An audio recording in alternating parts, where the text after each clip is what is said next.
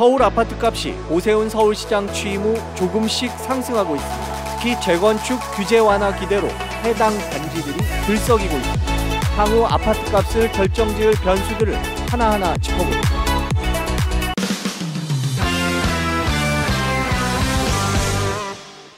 몰스트리트 시작하겠습니다. 요즘 언론에 부쩍 재건축, 재개발 뉴스가 잦아졌습니다. 투미 부동산 컨설팅 김제경 소장님 모셨습니다. 안녕하세요. 네, 반갑습니다. 안녕하세요. 예.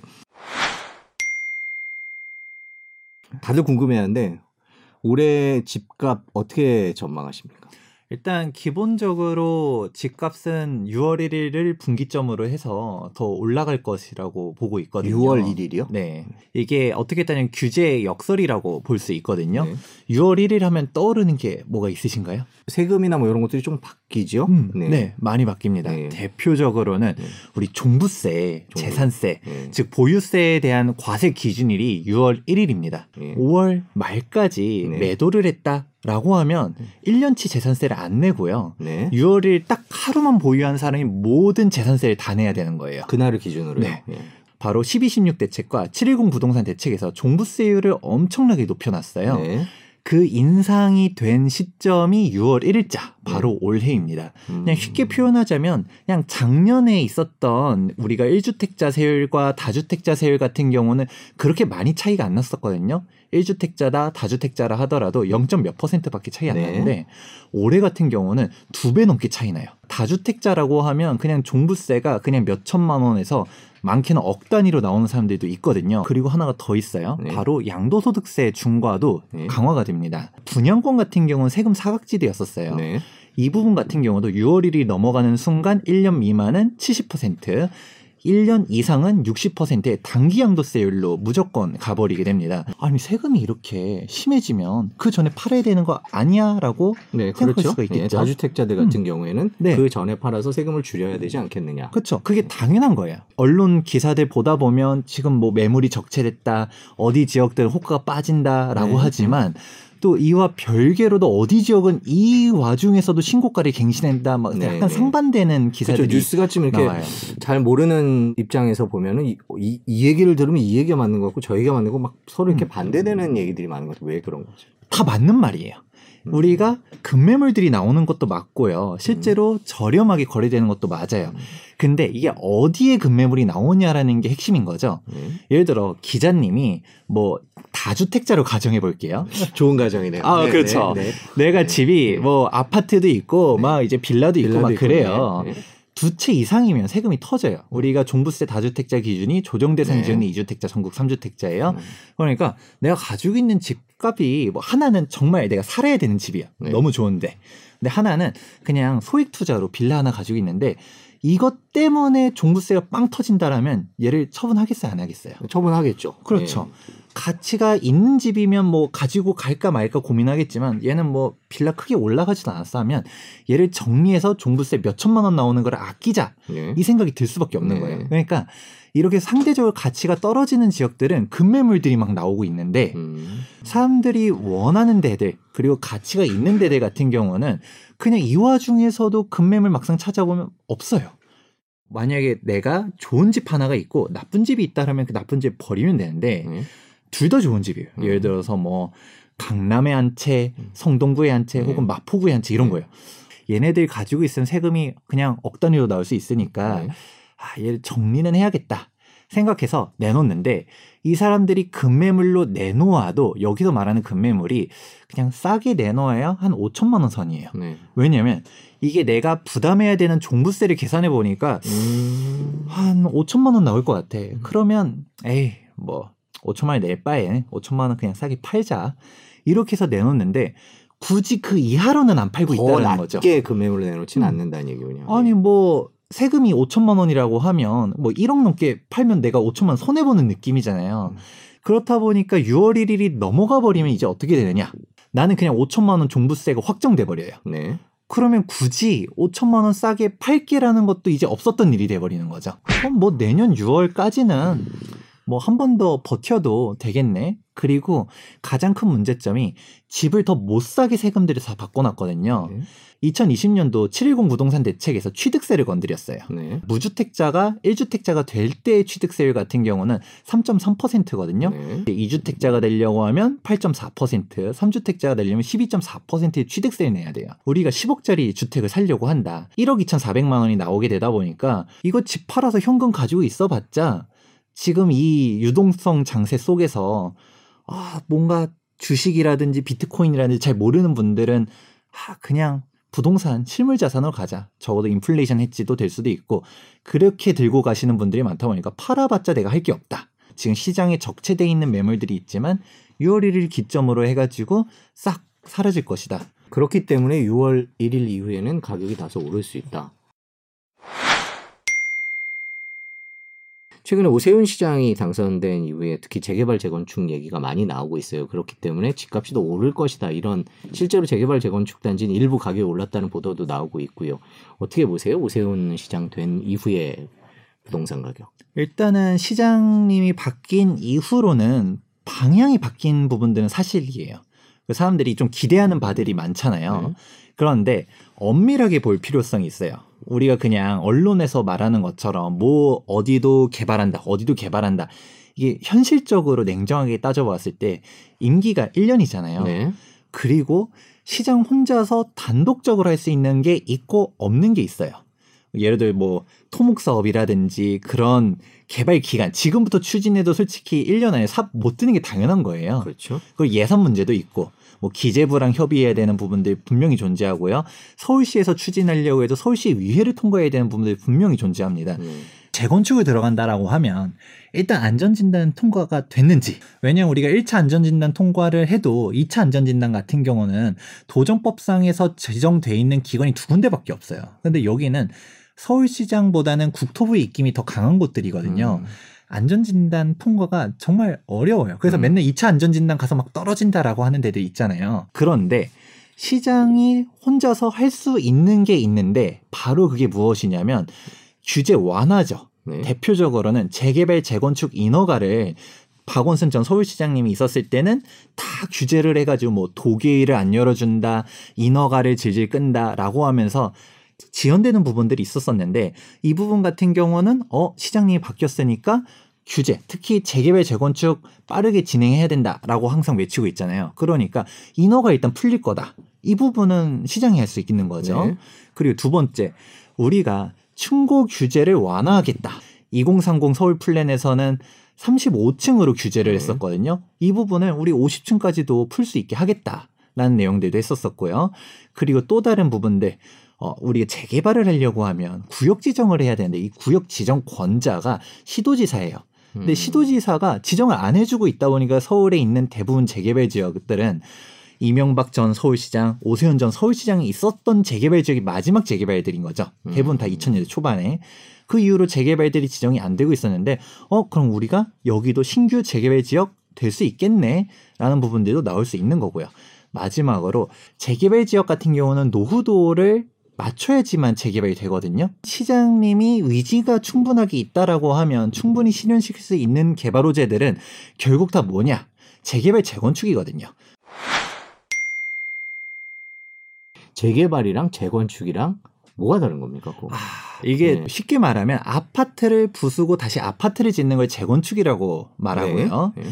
그리고 재개발 같은 경우는 빌라 밀집 지역들을 부수고서 다시 아파트를 짓는 게 재개발이에요.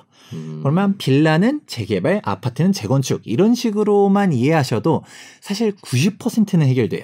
둘 다 노후 불량 건축물을 대상으로 하는데 다른 점은 기반 시설이 양호한 것은 재건축, 음. 기반 시설이 불량한 것은 재개발이라고 정의가 되어 있습니다. 네.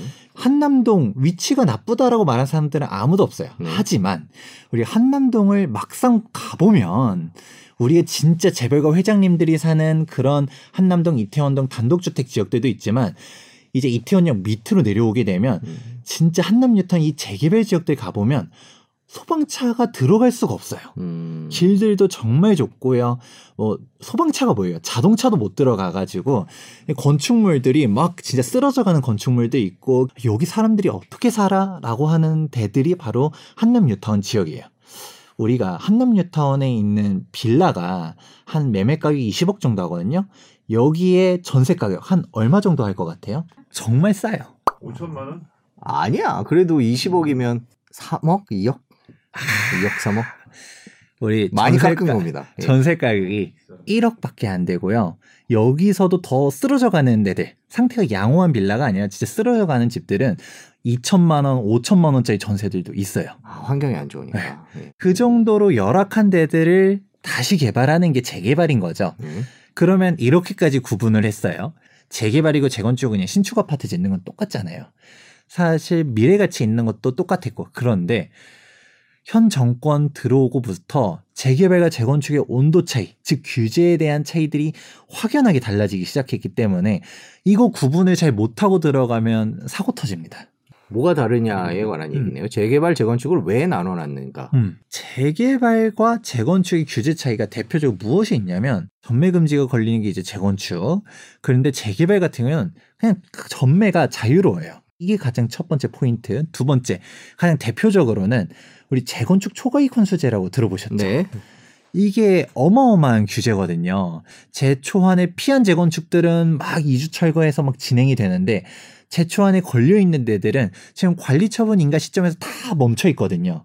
이 분담금을 어떻게 해야 될까를 좀 답이 안 나오는 거예요. 또 재건축은 안전진단 요건들도 정말 강화를 시켜버렸죠.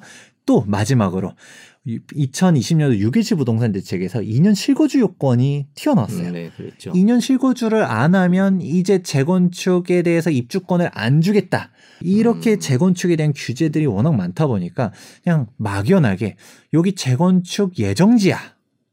라고만 들어가 버렸다가는 사실 이제 2년 실거주 요건 강화되고 그러면 사실 먼 미래 일이 될 수가 있다. 그런데 재개발 같은 경우는 이런 규제들이 다 없거든요. 네. 그렇다 보니까 아, 서울의 신축 아파트를 내가 받고 싶다라고 하면 신축 아파트는 일단 너무 비싸잖아요. 네. 그러니까 아, 이제 향후 신축 아파트가 될 수 있는 권리가 재개발 재건축이거든요. 왜냐면 서울엔 빈택지가 없다 보니까 뭐 기다릴 수 있는 것들도 없고 그러면 내가 재개발 재건축을 들어가야지라고 했더니 재건축 규제가 앞서 말한 것처럼 너무 많다 보니까 그래서 재개발이 상대적으로 각광을 받고 있다. 지금 최근에 서울 시내 곳곳에 뭐 여기가 재개발이 될 것이다, 재건축이 될 것이다, 뭐 이러면서 막 이른바 핫하다고 얘기하는 곳들이 늘고 있는데 그런 소문만 듣고 들어갔다가는 큰일 날 수도 있겠네요. 그렇죠. 이게 재개발이 상대적으로 좀 저렴한 거는 이게 입주가 멀기 때문이에요. 6년 뒤에 입주, 8년 뒤에 입주 이런 게 있다 보니까 상대적으로 저렴한 건데 이 부분을 그럼 내가 소액으로 접근하려고 하면 접근 가능해요. 제가 너무 비싼 데만 예를 들어 재개발도 네. 한남 뉴타운은 네. 진짜 재개발 네. 지역에 top 2 할 때 아, 저기, 들어가는 그렇죠. 지역이니까 네. 워낙 우리가 직권을 못 하지만 재개발도 우리가 서울 아니면 수도권 보다 보면 뭐 4억으로 갈 수 있는데 5억으로 갈 수 있는데 아니면 우리가 경기권으로 가게 되면 뭐 3억으로 갈 수 있는 데들 찾아보면 있어요. 재개발에서 가장 큰 big 이벤트가 조합설립 인가예요. 이게 나는 순간 그냥 2억 뛰어 올라요. 음. 그러면 내가 예정지다라고 하면 아, 저긴 재개발한다 해놓고서 우선 한 10년 전부터, 네, 20년 그런 전부터 동네들이 떠들고 좀 있죠. 내가 봤을 때 이 동네는 열악한 것 같은데 내 주관으로 가는 게 아니라 법적인 절차가 있거든요. 네. 어, 시장님이 바뀌어서 막 기대를 했었지만 지정을 안 해줘. 음. 그러면 그냥 그냥 빌라예요. 그냥 예정지죠. 그냥. 예정지. 예정지죠. 그러니까 뭐 아닌 도에 던지는 게 예정지 투자인 거고 네. 그럼 구역 지정이 되면 안전한가요? 라고 하면 또 그것도 아닌 게 이게 재건축과 재개발의 가장 결정적인 차이가 재건축은 주민들이 원해서 안전진단 신청하고 우리들 하자 하면서 가는 거예요. 그러니까 이미 어느 정도 공감대가 형성된 상태에서 출발하다 보니까 조합설립 인가가 상대적으로 빠르게 가요. 재개발은요? 근데 재개발은 그냥 할머니 할아버지들이 재개발 재건축 뭐 용어도 모르겠는데 뭐 이게 도장 찍으래. 아, 나 몰라. 뭐 분담금 뭐 무슨 3억 내야 되는데 나 3억이 어디 있어? 나 그냥 여기 살래. 음. 도장 안 찍어 주는 거죠. 그러면서 지연이 되다 보니까 조합설립 인가까지가 진짜 10년 걸리고 20년 걸리고 하는 데도 있는 거예요. 근데 조합설립 인가로부터 준공까지는 재개발 재건축 절차가 동일해요. 음. 그렇다 보니까 진짜 내가 초보자다. 뭐 재개발 뭐 잘 모르겠어. 근데 좀 투자해 볼래. 조합 설립 인가 이후로 가라고 많이 강조드립니다. 아 재개발 재건축은 돈이 너무 많이 들어가나 비, 너무 비싼가 나랑 관계가 없나 이런 생각이 들 수도 있을 것 같아요. 빌라는 어떻게 전망을 하고 계십니까? 음, 빌라 이제 재개발 지역 조합 설립 인가가 나면 음. 기본 인서울 하려면 4억은 필요하거든요. 4억이요? 네. 노원구 상계뉴턴 당고개역 4호선 종점에 있는 거기도 4억이에요. 네. 그러면 안정적으로 올라가는 빌라가 있으니 확실하게 개발이 되는 데가 바로 무엇이냐?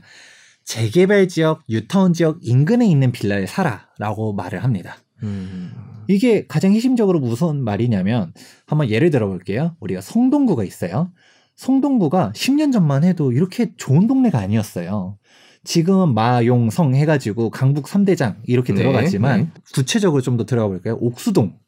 지금 옥수동은 성동구 내에서도 정말 부촌이거든요. 근데 10년 전에 옥수동 대표적인 산동네 음. 이런 거예요. 우리가 예전에 뭐 드라마 보다 보면 이제 씩씩한 여주인공이 음. 막 이제 막 힘들게 막 직장 상사한테 치이는 거예요. 막 그냥 막 이제 계단 막 올라가가지고 옥탑방에서 맥주 한 캔 딱 까가지고 한강변을 보면서 그래도 이제 희망을 품고 살자 하면서 했던 그런 동네가 옥수동이었던 거죠. 아, 그런 장면이 옥수동 뷰였군요. 그쵸. 네. 그냥 산동네였죠. 그러니까 예전에는 거주 가치가 정말 떨어진 데들이었었는데, 근데 여기가 아파트로 들어선 거죠. 옥수 12구역, 옥수 13구역 해가지고 레미안 이편한 세상 이렇게 브랜드 신축 아파트가 들어서다 보니까 지금 매매 가격들이 쫙쫙 올라갔는데, 음. 근데 여기서 아파트가 아니라 옥수동에도 아직 남아있는 빌라가 있거든요. 근데 옥수동 같은 경우는 지금 하면 어 옥수동 좋은데 사네라고 말을 해요. 근데 여기 빌라 자체도 우리가 주거 환경이 개선됐다는 거죠. 어, 주변에 가던 학교가 매매 가격이 막 18억, 19억 그리고 뭐 전세 가격도 막 12억, 13억 이런 사람들의 자녀가 가는 학교로 바뀐 거죠. 동대문구에 임원희경 뉴타운이 있어요. 거기가 대학교들이 많잖아요. 네, 그렇죠. 외대, 경희대 뭐, 뭐. 시립대 네. 해가지고 막 거기 임은동이 어떤 동네였냐면 도시가스가 안 들어가서 연탄 떼던 동네였어요. 언제 때? 어, 지금도. 아, 네. 그러니까 재개발이 되는 거죠. 진짜 주거 환경이 영, 열악했었던 거잖아요. 이문 1구역, 이문 3구역, 휘경 3구역 다 관리 처분 인가나서 지금 이주 철거 중에 있어요. 이문 2경 뉴타운에서 13,000세대의 대단지로 이제 탈바꿈 될 거거든요. 지금은 이문동에도 아직은 좀 어하지만 시간이 지나서 한 5년 뒤가 됐어요. 이제 신축업 대단지 촌이 된 거예요.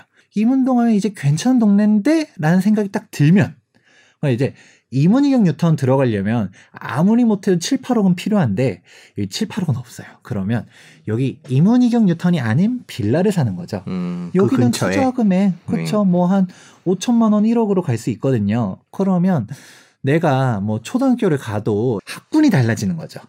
제가 학군이라는 표현이 고등학교 학군이 바뀐다는 말은 못해요. 그런데 적어도 초등학교, 중학교 학군은 바뀌어요. 그렇기 때문에 내가 진짜 빌라를 사야겠다. 근데 뭐, 아, 재개발 예정지는 너무 리스크도 큰 것 같고, 재개발죠. 근데 여기서 말하는 재개발도 그냥 세대수가 막 그냥 몇백 세대 막 이런 데 옆에 있는 데들은 사실 주거 환경 개선 효과가 작으니까 그냥 몇천 세대 뭐 재개발이라도 막 재개구역에 몰려 있다든가 아니 이런 뉴타운 인근 이런 음. 데들은 상가도 크게 깨끗하게 조성되면서 병원, 학원, 막 기타 등등 인프라들 시설들 주민 편의 시설 다 들어가잖아요. 네. 뭐 그러니까 살기 좋아진다라고 음. 할수 있는 것이죠. 지금까지 투이 부동산 컨설팅 김재경 소장님이었습니다. 고맙습니다. 네, 감사합니다. 음.